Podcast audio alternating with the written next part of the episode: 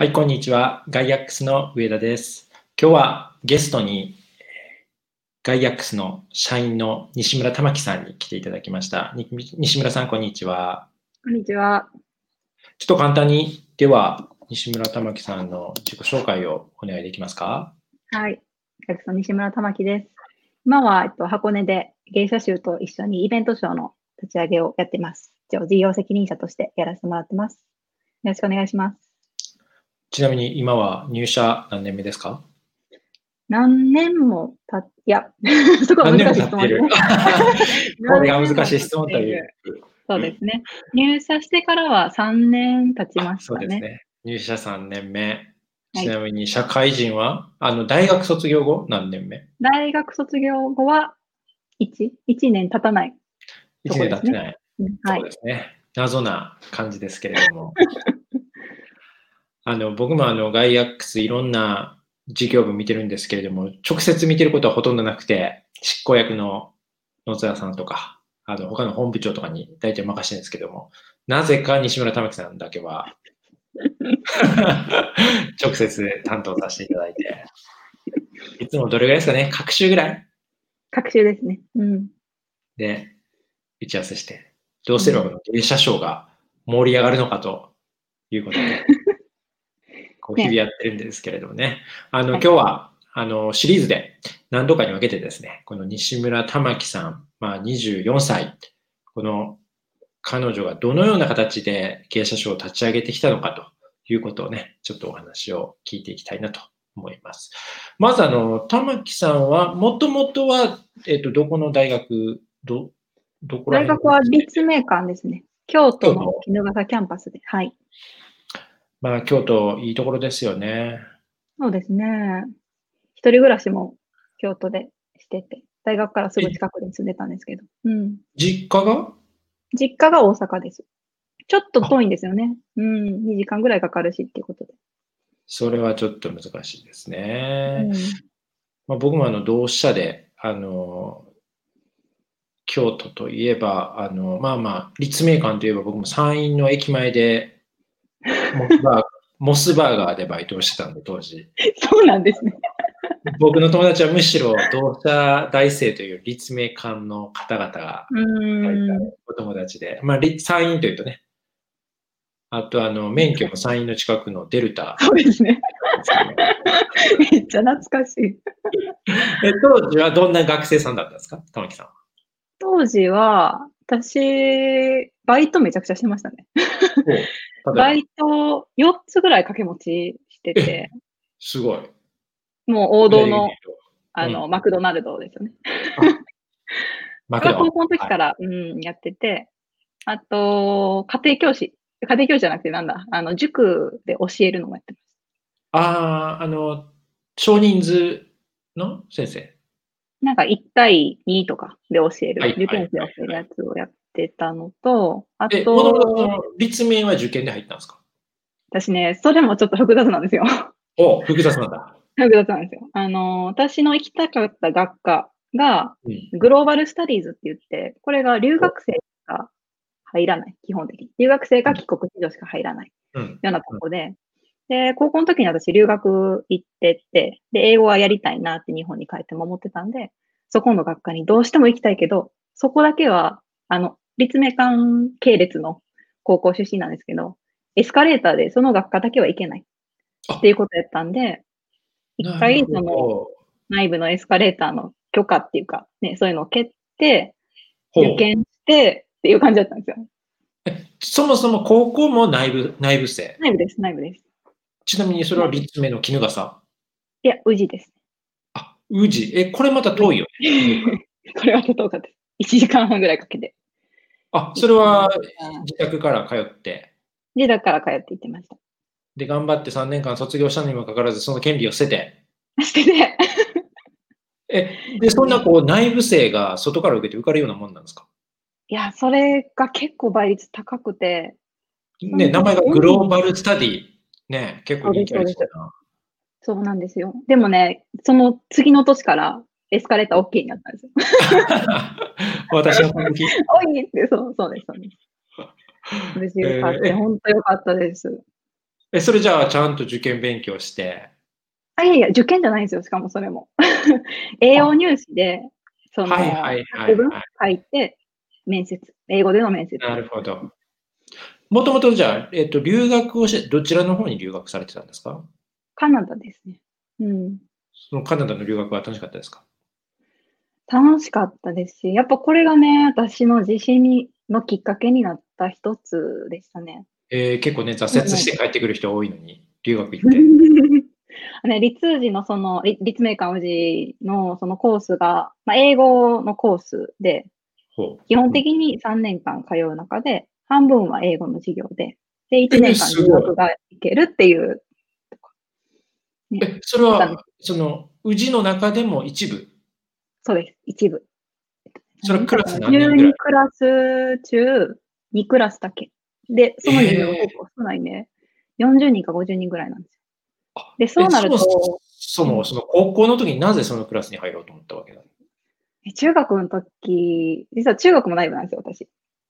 で、もう、なんか自分変えたいなっていうのあったんですよね。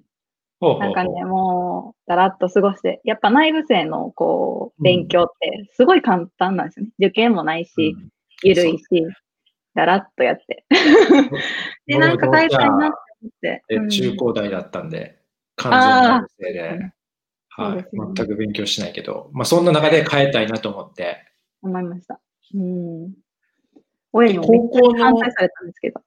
あ、もうそのままダラダラやっときやと。もう立命卒業できるしさ、みたいな。日本でもやれやれへんこといっぱいあんのに。海外行けんのかみたいな感じで。うん。なるほどね。行く当日に、あの、両親の反抗が必要なんですけど、行く当日まで喧嘩して、当日に反抗してもらいました。で、なんとかその高校の時にそのクラスに潜り込んで、売りそうするそうすると自動的にもう留学がセットということセットです。うん、セットです。なるほど。それはカカナダは結構行きたかった国なんですか？いや、それがね、私、アメリカに行きたかったんですよ。でも、アメリカが一番ハードルが高くて、その英語の基礎の,、うんあの点数とかが、うん届かなくて、私。はあはあで結構周りのクラスの子とかも、幼稚園から、まあね、英才教育受けてるとか、こう、インター行ってたとか、そういう子が多いから、もう、はいはい私なんかよう入れたな、みたいな感じだったんですよね、ち。なみに、中学の時は英語は喋れてました？全然です。私、ABC を中1の時に 初めて。そう B と D に逆に書いたり、P と Q 逆に書いたりとか書いてました。いや、そんな中で頑張ってよかったけど、その中ではクラスの中で悪い方の成績だからアメリカに行きたくも行けないみたいいけなかった。な。なるほど。で、で、めちゃくちゃ悔しくて、それが。うん。で、すごく良かったのが、あの、なかなかない環境だったと思うんですけど、行った先のホストファミリーの環境がすごく良くて、うん、あの、29歳とか30歳とかのファミリーで、へお父さんがーで、私と他にメキシコからの留学生を受け入れてたんですよ。へーなんで、もうめっちゃ闘争心燃えますよね。あ 相手めちゃくちゃ喋れるのに留学に来てて、ちなみにそのでメキシコの留学生は何歳なんですか？が1歳上かなんかやったんですけど、ほぼ同年代で。しかも、英語何年勉強したのって言ったら3年って言うんですよ。で私と同じぐらいやし、そうだね。なんでそんな喋られへんのみたいな感じの態度で来るから、めっちゃ悔しいと思って、めっちゃ勉強しましたね。それはもうアメリカ行けなかったことが悔しくて、さらにメキシコの方に負けてることがさらに悔しいみたいな、そんな感じ。そうです、そうです。うん。結構、玉木さんってこの原動力の一つが、この悔しいと感じる気持ちだよね。そうでもない。本当そうですね。なんかね、人と比べるんですよ、すごく。ね 人と比べるはいまあ、落ち込むときはすごい落ち込むんですけど、でも、いい風なエネルギーに変えれてるときは多いんじゃないかなって、うん、今振り返ったら思いますね。うーん。まあ、それでカナダで結構勉強して、英語は喋れるようになりましたよと。なりました帰ったら TOEIC の点数がクラス1やったんですよ、まさかの。おすごい。えちなみに何点ですか？めっちゃ嬉しかった。その時は820、30やったと思いますね。それはあれでしょ？クラス？400点ぐらいね、ドーンと。伸びたんですよ、1年で。すごい。1年で400伸びるってっていうか、400、え、でもあれでしょ、クラスは英語の授業を受けてたんでしょ？そうです。でも全くわかんないですよ。もう先生が言ってるのがわかんないです。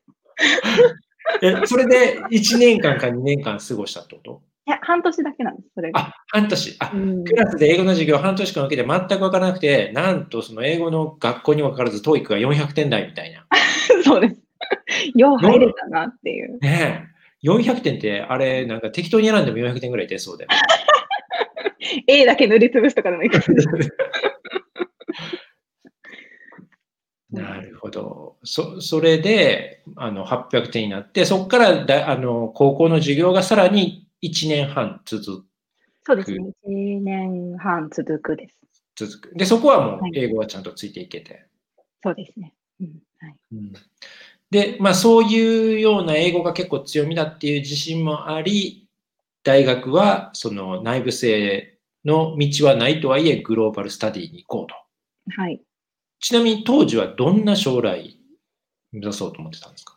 えー、でも当時はやっぱり立命館のその国際関係学部の中のグローバルスタディだったんですけど、国際関係学部に行く子たちは、こう、国際機関に行く人とかが多かったんですよ。なるほど。うん。とか、国連とか。あそうです、そうです。だから外交官になりたいとかいう人がいたりとか、うん、今考えると立命でいけるのかとか思うんですけど。他はなんか NGO とか、やっぱ青年海外協力隊で働く子とかも多かって、NGO としてやっぱ多いかったですね。まあ確かにそうかもしれないですね。私もそっちがいいなっていうふうには思ってましたね、最初は。うん。まあ周りもそういう思考だし、やっぱグローバルに人生生きたいなみたいな。思ってましたね。うん。あと私、高校の時に、うん、あの、スタディツアーを 自分で作って、うん、HIS さんに掲載して売るっていうのをやってたんですよ。高校生？高校生で。もちろん、あの、大人の助けも得てですよ。えー、え、それまずなんでやろうと思ったわけ？最初は、その、まだ海外から帰ってきた時、日本に帰ってきて、やっぱ自分自身って変わんないじゃないですか。帰りたい帰りたいと思って海外に行ったものの日本に帰ってきたらまた普通の生活が始まって。また自分帰りたいってね、うん、思ってて、で、その時マクドナルドでアルバイトしてて、で、このままね、働いて学校行くのもなって思ってたから、なんか海外みたいなので調べてたらスタディツアーが出てきて、一、回行ってみたんですよ。で、帰ってきた時の、あの、カンボジアに。おなるほどね。それは1週間ぐらい。うんいえ、そんな長くなかったですよ。3日、4日ぐらい、はいはい。うん。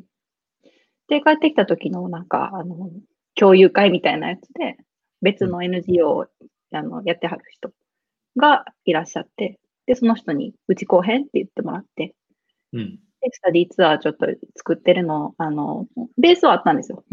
だから、それをもうちょっと具体的にしたりとか、うん。こう、あの、フィリピンやったんですけど、フィリピンのその団体のとこに2週間ぐらいちょっと滞在して、あの、いろいろ詰めてくれへんかみたいな話とかをしてくださったから面白そうって思って。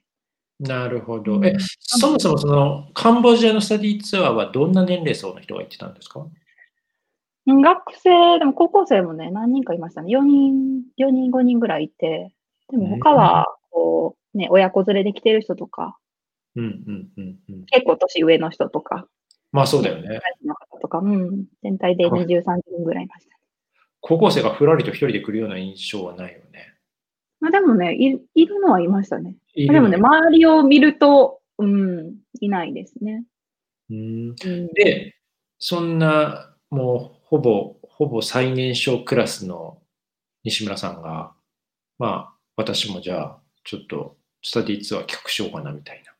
そうです。高校生っていうこと黙ってましたけど。大学生ですって言いながら。その NGO の人に。あの、彼は知ってました。あの、知ってたんですけど、お客さんとかには言えないから、ね、お客さんには言えないよね。現地で添乗員とかもね、してたので、その時に。大学生ですって。言ってましたよ。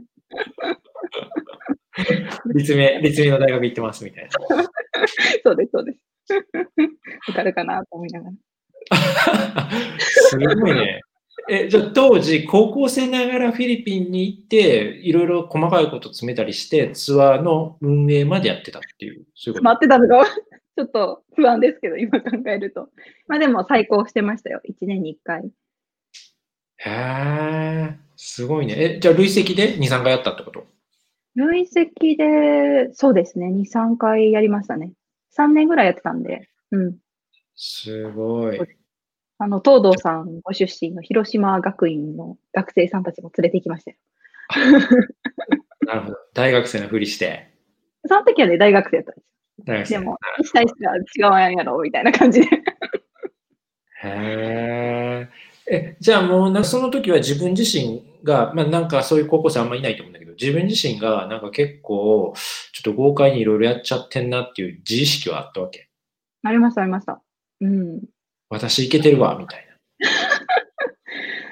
な。もうそうしないとっていう、なんか、責任感じゃないけど、そういうのもありましたね。やっぱ浮くじゃないですか。高校生でそんなことしてたら。周りからも高いって言われるし。でもそう言われて中途半端にしてるのがね、一番辛いから、もう行けるとこまで行ってまえっていう 感じでしたね。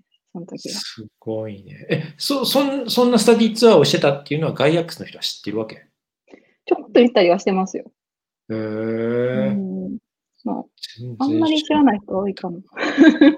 ねえ。ね、ややっぱ違うね。ありがたい機会でしたね。本当まあ、じゃあそんな活動も減って、高校生、大学生しながら、まあ、NGO かなとかって思いながら、アルバイトもたらたらとしていて、はい。なるほど。じゃあ、そんな中ででは、こうどうガイアックスにこう出会ったのかというあたり。そうですね。当時、あの、うん、ちょっとさっきもお伝えしたんですけど、あの、立命館ってやっぱり NGO に行く人とかが多かったりとか、あとやっぱ国際色強めだから、そのインターンするとか、就活する人たちのコミュニティって結構ちっちゃめなのかなとは思ってて、まあ、ただ私が出会わなかっただけかもしれないんですけど、ただその中でもちょっと危機感はやっぱ感じてて、大学2回生の冬だったんですね、その時。まあでもちょっと早いよね、まだ2回の冬というと。まあそうですね。まあ、2回の冬に就活のコミュニティとかないでしょ。でもやってる人はちょっとやってるじゃないですか。やってる人はやってるんだ。まあでも、少数派やと思いますけど。当時の私からすればそろそろ始めないとやばいんじゃないかな。そうかもしれない。あとやっぱ祇園であのアルバイトしてたんですけど、その時に。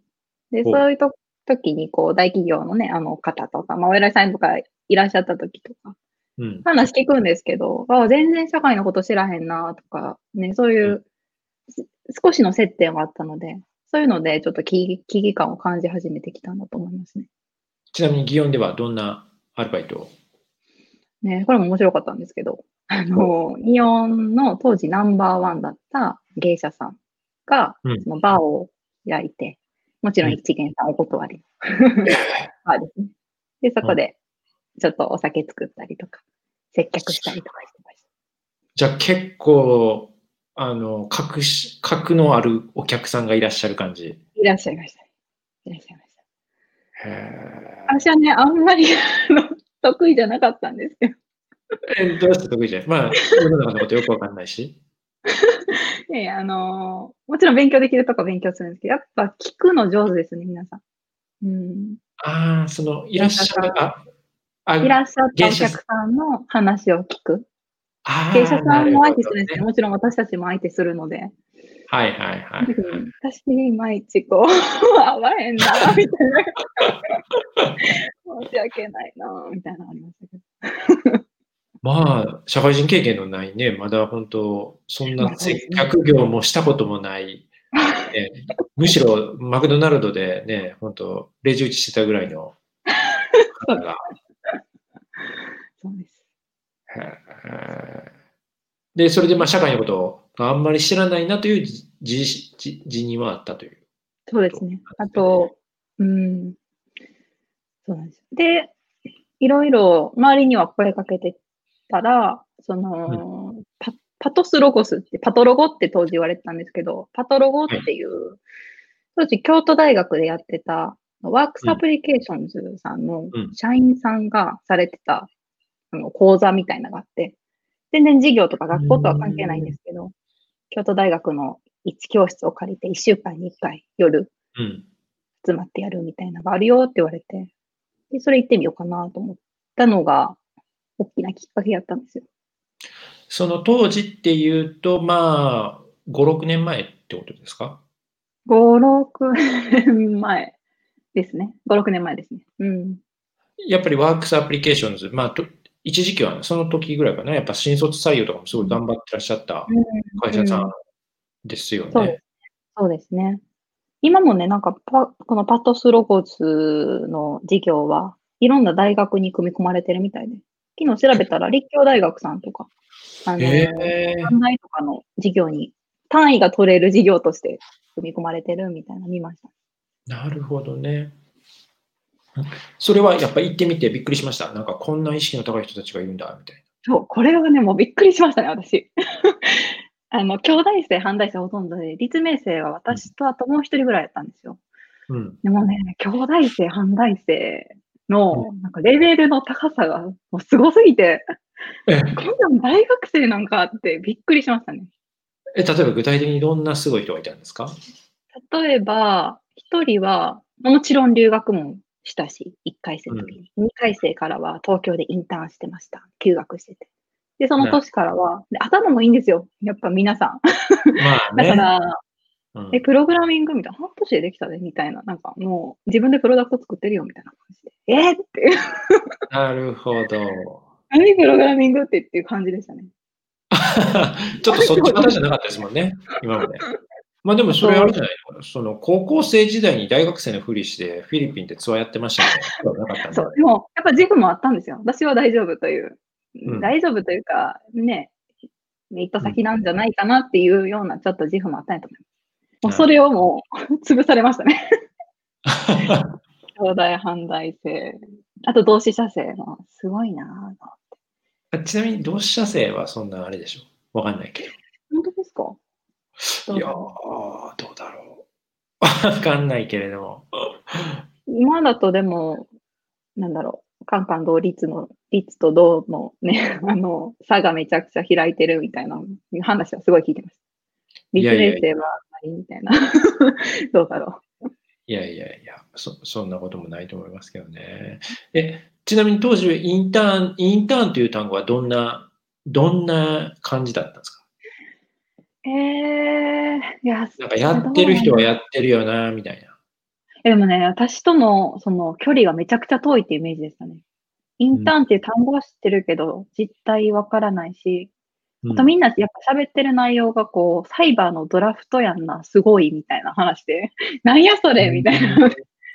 うん、なるほどね。だから、どんな企業があって、どこがすごいとかも全然把握できないし、うん、もう何喋ってんのかわからへんなっていう感じ。なるほど。うん、なるほど。え、それで、ガガイアックスはその、どこ、どこから出てきたんですか？あれで、半年間か、もうちょっと短かったかな。で、授業がまるっと終わったタイミングで、私もちょっとインターンやらなやばいな。インターンやらなやばいなって思ってて。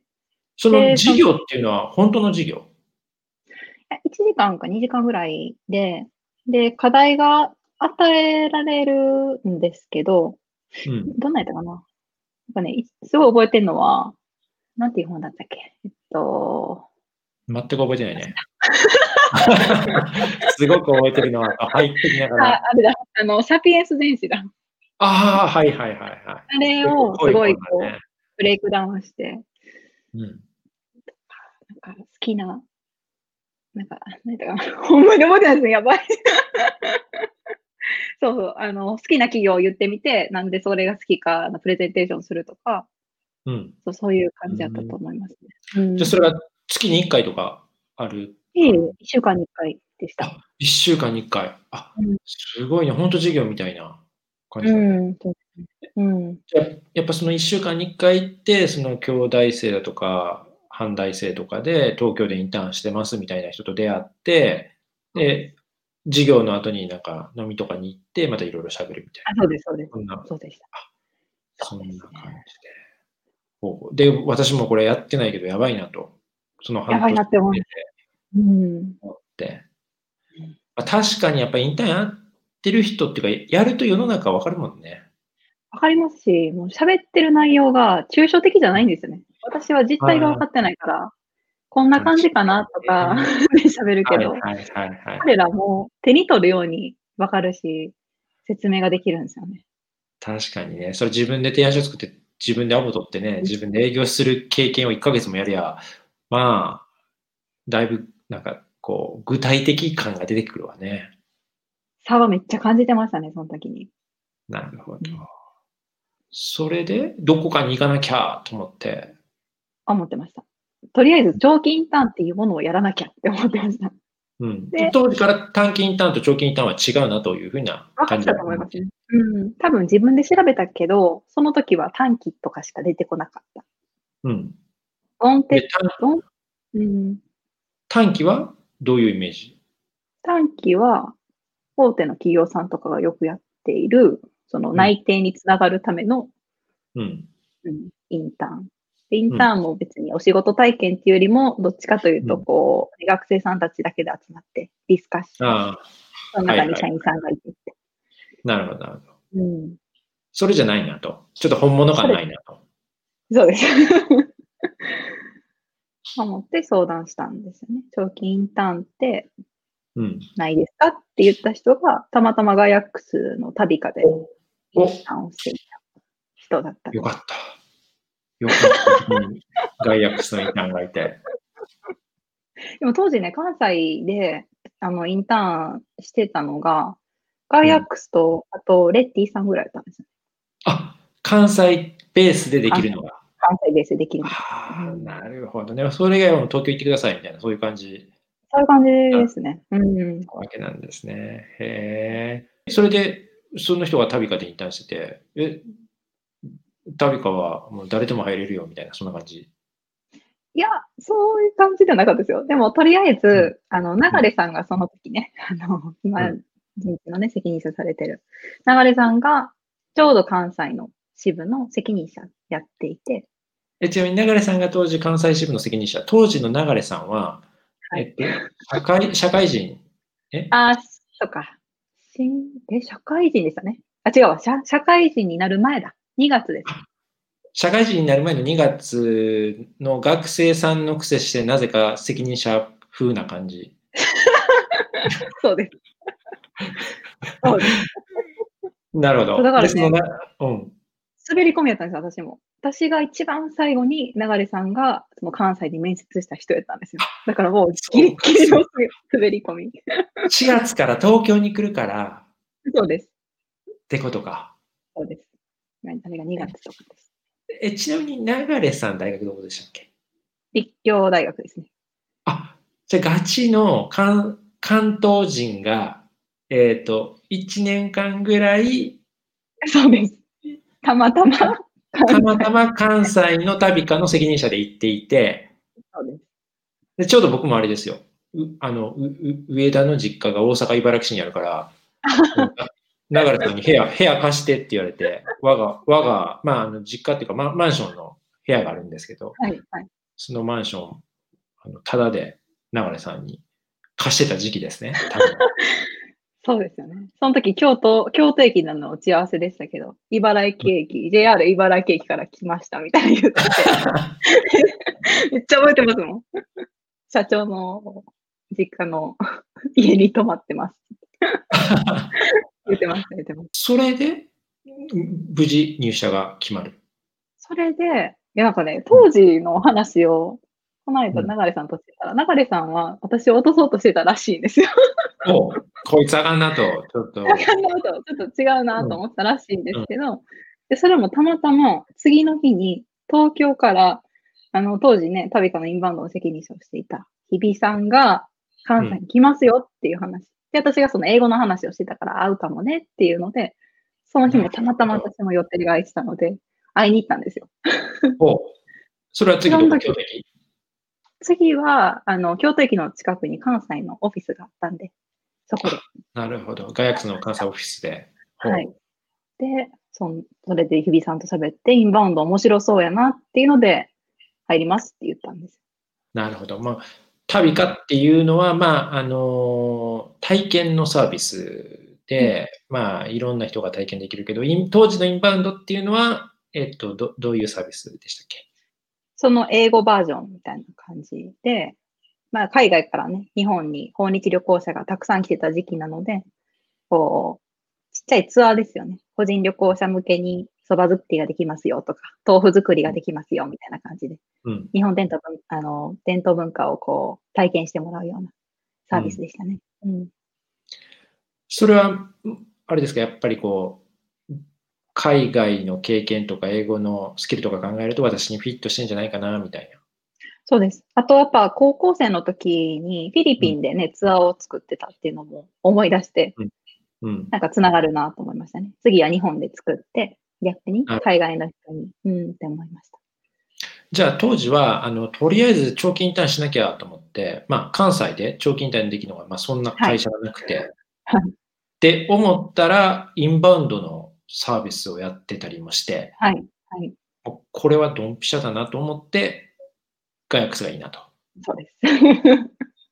ちなみに、えっと、流さんは、まあ、ちょっと、玉木さんいまいちかなと思ったけど、その日比さんはどんな感じだったんですか？日比さんはちょうど関西もなんで来てたのかななんか関西でもうちょっとツアー作ろうかなと思ってたのかもしれないですね。で、関西にまあ手できるし、うん、いいじゃないかっていう評価ではありましたね。はい。で、無事そこで入社が決まりました。はい。おめでとうございます。まあ、それで、富士ガヤックスのメンバーとなったわけですね。そうですね。はい。じゃあちょっと今日はいろいろこの玉木さんが、まあ、ここからガイアックスの生活がスタートして、今となっては経営者賞の立ち上げ事業責任者になってますが、それはまた次以降にまたお話を聞いていきたいなというふうに思います。じゃあ一点今日はここまでで終わりたいと思います。はい、じゃあどうもありがとうございました。ありがとうございました。